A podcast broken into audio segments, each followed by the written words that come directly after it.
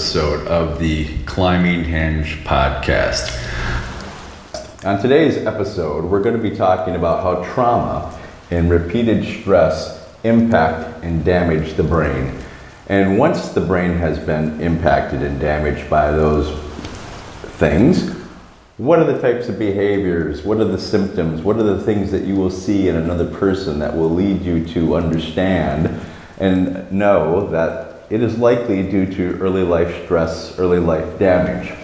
Um, the premise here is that when you have a lot of stress or you have trauma earlier on in life, it can be far more um, damaging to the brain than when you are a mature adult.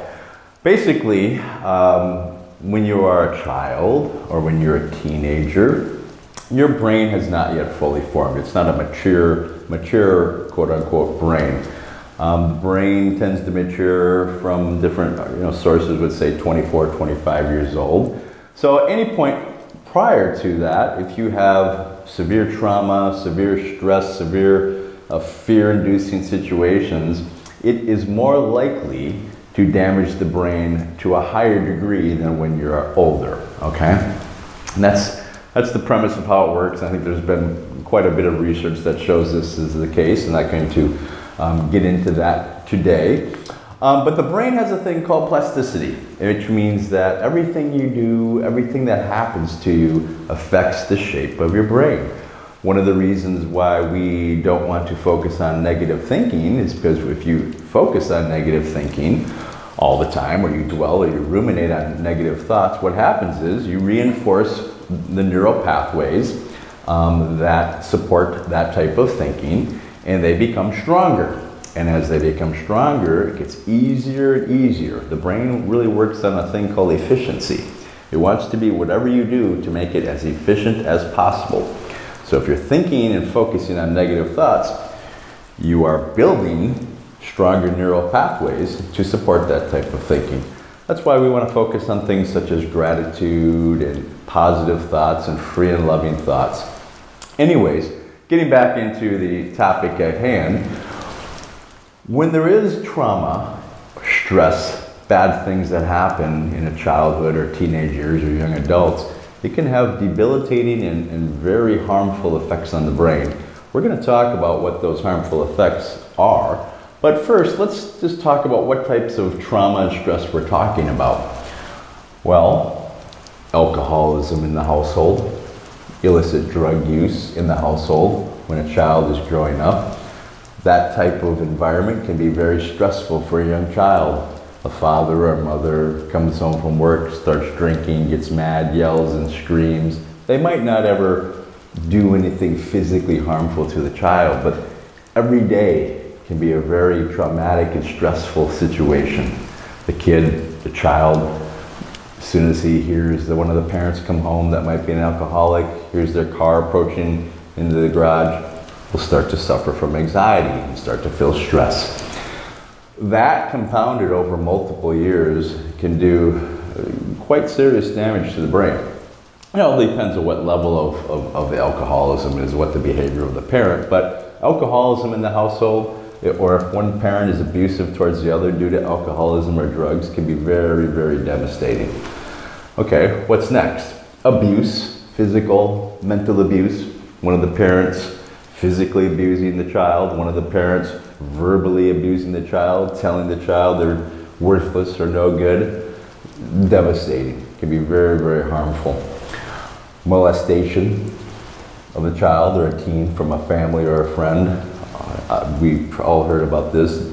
Obviously, it's something that is truly horrific and harmful and can do damage to the brain um, that uh, manifests itself in behaviors many, many years later in life It betrays the, the greatest trust between a child and the people that they are looking to to take care of them. So it's very, very damaging.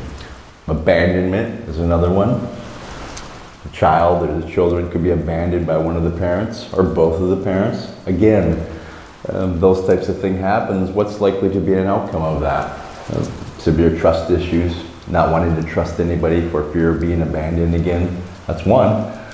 Um, another factor is just general stress. Um, there could be, for, for example, uh, low income household, no food, um, lack of other things, electricity, for example. That can induce a lot of stress on a young child in, in their early life. Um, they could grow up in a rough neighborhood with bullies and get into fights and be fearful just going to school. Um, that is a very stressful situation. And again, induced stress and anxieties day after day and fears can really harm a child. And as we're going to get into it, it can be very, very damaging to uh, the brain and the development of the brain of a young child or a teenager. And we're going to get into what the details of that look like. Um, another factor could be death of one of the parents. A young child, eight, nine years old, um, faces the loss of a parent maybe both parents die in a car accident. Who knows?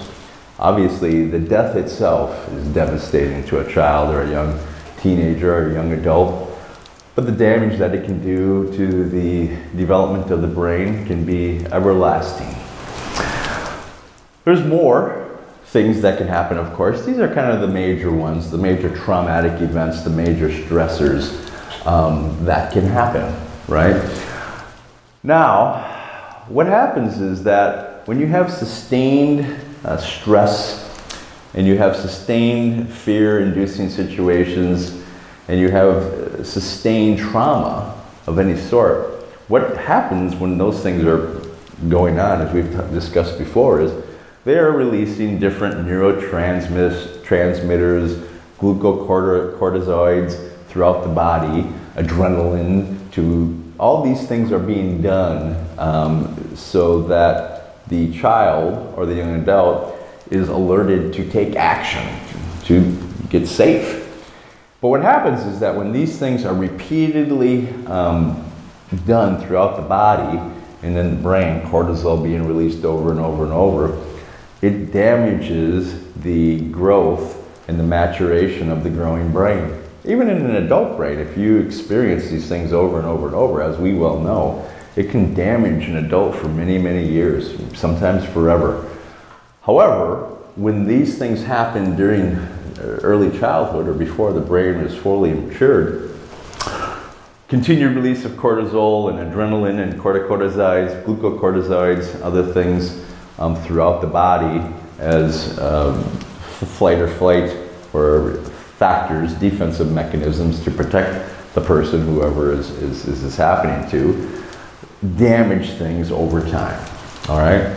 And so when you have damaged brain processing centers, such as the amygdala, the hippocampus, or the prefrontal cortex, what it does is it impacts the ability of a person to behave in quote unquote normal ways.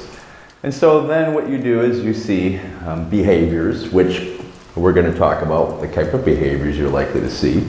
But you have behaviors that people would say this person is crazy or nuts or just acts irrational or immature.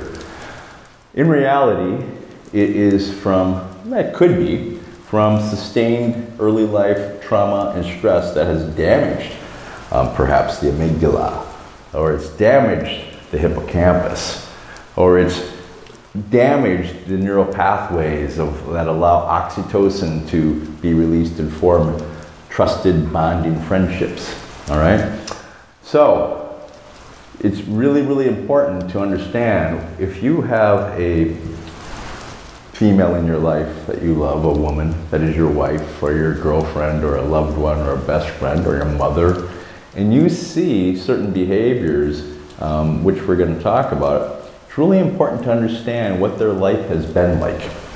And if you have knowledge of what their life has been like, early life stressors, midlife stressors, anxiety inducing events, fear inducing events, it's a good bet that you can trace a lot of the behaviors which you deem immature back to these early life factors. Okay, then, before we go on to part two of this podcast, I just wanted to say that to make it clear that an adult, an adult female, an adult male, adult person can also have great damage done to their brain if traumatic things and stressful situations happen in adulthood. So, if, for example, a female, your woman, your wife, your girlfriend has been cheated on, has been stalked, abused verbally, physically, if she's been put in very, very stressful situations repeatedly, a lot of these same things and damage to the brain can also develop. It's just that when it happens in childhood, um, a person is more susceptible to damage more susceptible to long term damage, um, more susceptible to deeper damage. Um, so just make that clear that if bad things happen, traumatic events, stressful events happen in adulthood, they can also have a very, very profound negative effect on a, on a human being. All right. Okay, now moving into what are the what are the what's the damage that's done to the brain um, and how it works and, and functions together from these types of early life stressors and trauma. First of all, it can lead to an overactive and enlarged amygdala. And what we know about the amygdala is that is the fear center. The amygdala controls fear responses, and when the amygdala goes into action, what happens? It suppresses the hippocampus, the prefrontal cortex, and so a person, when they're in a fear state, won't be thinking rationally. They won't be thinking cognitively. They won't be aware of their emotions. They're simply trying to survive, right? And uh, when somebody's in that, that survival state, um, there's a number of different defensive actions, survival actions they can take. The two most common ones we hear about are flight or fright, right? And so we'll, we'll talk about what that uh, leads to later on. But so number one, a, a, person can have a very overactive amygdala. They'll be much more sensitive to threats and fears than a person that hasn't been damaged in this way. And so, you know, a, a lot of things that can set a person off and make them fearful. Um, to, to, to me or to another person who doesn't have this damage, they might think this person is acting crazy or immature, right? And that very well may not be the case. It may be the case that this person has a very, very overactive amygdala from a lot of stress and trauma. So have to be aware of that and have to have compassion and empathy and understand what you're dealing with. The next thing that can happen is that the repeated cortisol that's released during stressful situations, um, quote unquote, hardwires the pathways between the amygdala and the hippocampus. Again, uh, what that leads to is a heightened uh, sense of fear, a deregulation of how the hippocampus works, and the, the amygdala takes precedence. And so that can lead to, again, bad decisions and fear based decisions, right? Things that um, to a person that hasn't had this damage you know, might be normal. Another person could feel a, a, a deep betrayal, a deep betrayal of trust um, uh, you know, feeling threatened much more likely than somebody who doesn't have this damage, all right? Or they might avoid things um, in, a, in a really profound manner that it's very confusing to you, right? The next thing that it does is it can shrink the actual hippocampus. And the hippocampus is uh, responsible for memory, um, storing of memories, judgment, processing. So if you have a shrunken hippocampus, there might be uh, some uh, signs of memory issues, forgetting things or doing things over and over um, that you would look at and you would, you would question. Okay? The next thing that happens is that the re- constant releasing of cortisol can block the oxytocin pathways. We've talked about this before.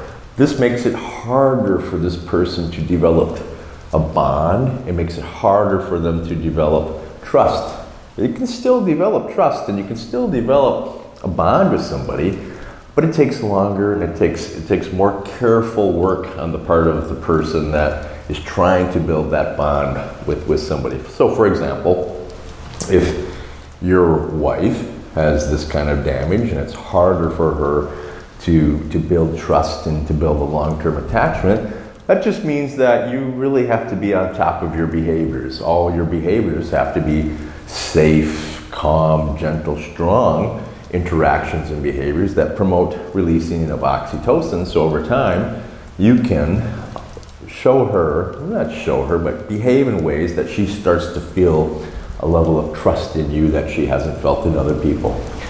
Um, so Another thing that happens is that it can disrupt synapse regulation. And when this happens, it can lead to a loss of sociability in a person.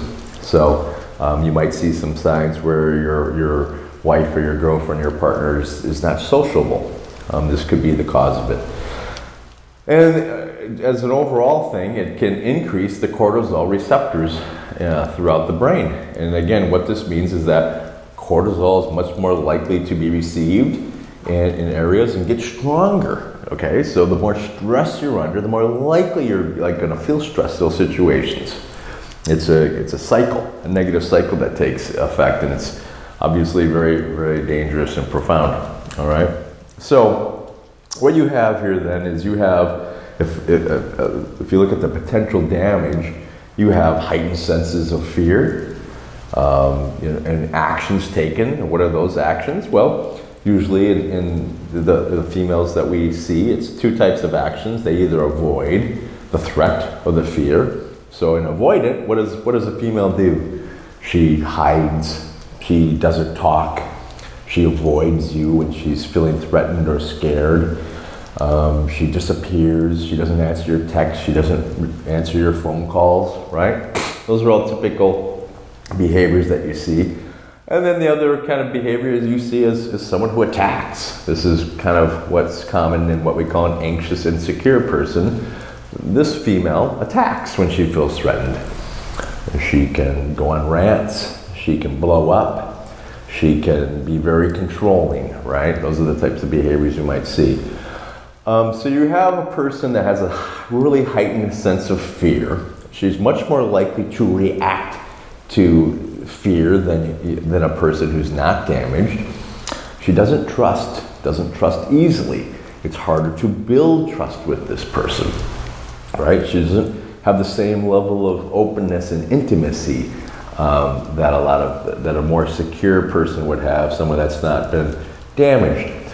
Um, people in, that have had this kind of damage can often feel great sense of betrayals and have a victim mentality. Everybody is out to get them. Everybody is after them. Everybody's betraying them, right? Because they have a deep, deep sense of mistrust of others. That's embedded in them, in their brain and their, how their physiology is structured after this type of damage. Okay? Now we have, we talked about two different types of, of dominant patterns of behaviors that you see from a female that's been damaged this way. Number one, we have an avoidant, uh, what we call insecure avoidant. And again, what are some of the behaviors that you see? Um, she avoids conflict. She hides from you, not literally hides, but you know, hides, doesn't answer your messages, doesn't answer your text if she's feeling threatened or scared. Um, she can have a deep sense of a fear of love, a deep fear of abandonment, and a fear of too much affection. Um, because the fact that all these things have happened, it's she's going to be very, very cautious about opening up and showing her her feelings and being intimate with you because it's scary for her. You have to understand that. One of the things you often see in, in, females that have this kind of disposition is they don't want to hold and cuddle throughout the night. They might hold for a little bit, um, but they have a really hard time um, cuddling and holding for a long time. It's very uncomfortable for them. It's too intimate, it's too close, it's scary, okay? They don't want to put their guard down. They've been taught that if they put their guard down, they get hurt, right? Um, that they, they've been taught that through the through the bad things that have happened to them, the trauma, the abuse, or whatever it was, right? And so when you're dealing with a female like this, um, you have to be very careful because they will run. They, they may, may try to run out of a relationship if they, for example, are falling in love with you Love can be very scary to somebody like this. Um, if they start to feel attracted to you, they might run because they don't want to be abandoned by you. Or if they feel that there's too much affection and you're wanting too much affection for them, may make them uncomfortable. And again, they may run or avoid you. These are all common types of behaviors in an insecure avoidant, right? Now, an insecure anxious person is kind of the opposite of that. The insecure anxious is a very controlling person.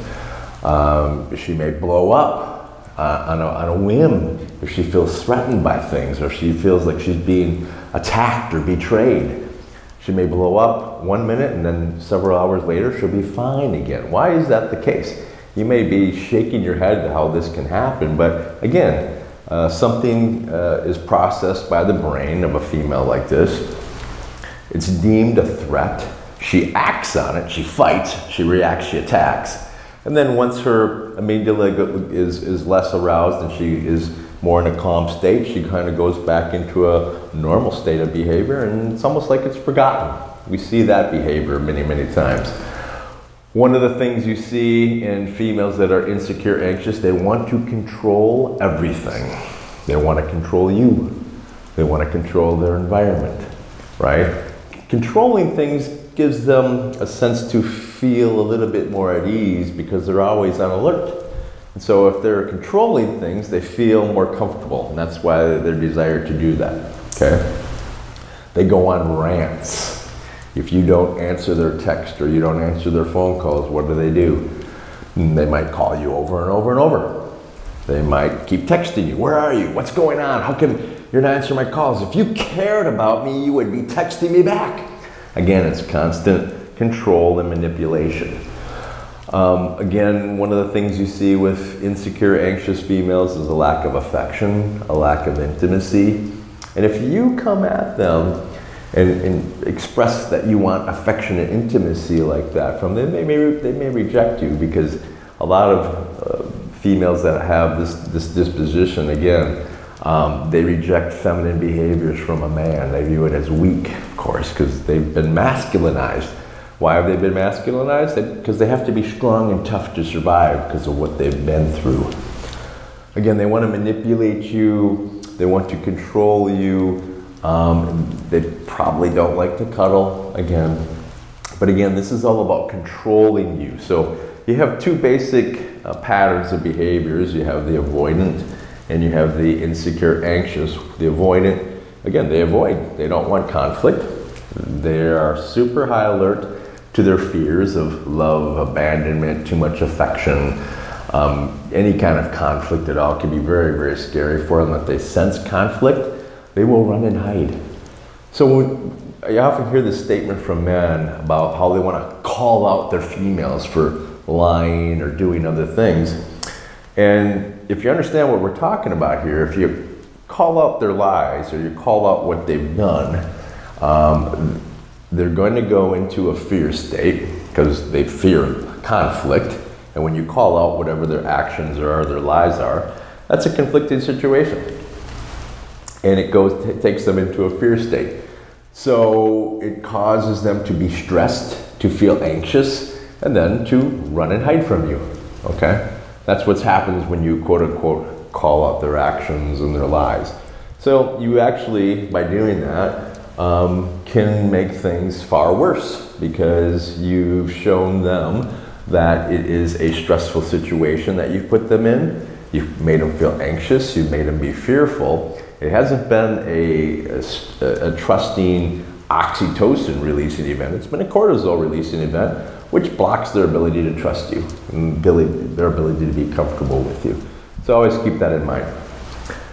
All right, so now that you understand how early life stress and early life trauma and late life adult trauma can impact the brain and you can really understand what the what the resulting impacts of that damage can be we've talked about it it's a super highly aroused fear aroused female on alert very very sensitive to threats and fears very very sensitive to betrayals sensitive to issues of trust um, having a lack of intimacy, a lack of affection, um, uh, being very, very scared, possibly of, of feelings of love, scared of abandonment, scared of too much affection, and all those things are in the, the insecure avoidant.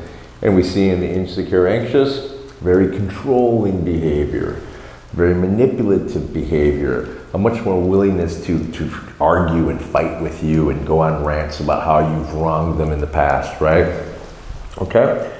So now, if you see these behaviors that we're talking about, you can probably link them back to things that have happened into the, your female partner's past, either in childhood, the early teen years, or in adulthood, and you can start to understand just why it is they're behaving like that. And why it's so paramount for you to really understand um, A, why they're behaving like that, and how you have to behave in response. There's specific ways um, that we talk about and teach that you have to respond to both types of, of females that have been damaged avoidance and anxious controllers. And it's really important that you always be calm and you always handle situations in a strong, calm, unaffected manner so that you're not um, having more cortisol releasing events, you're not adding stress to their life, you're not adding more anxiety to their lives, right? You're working to build strong, um, trusted interactions that release oxytocin. With females that have been damaged like this, it's harder to do that. So if you're with a female that has been damaged, you have to understand it takes more work.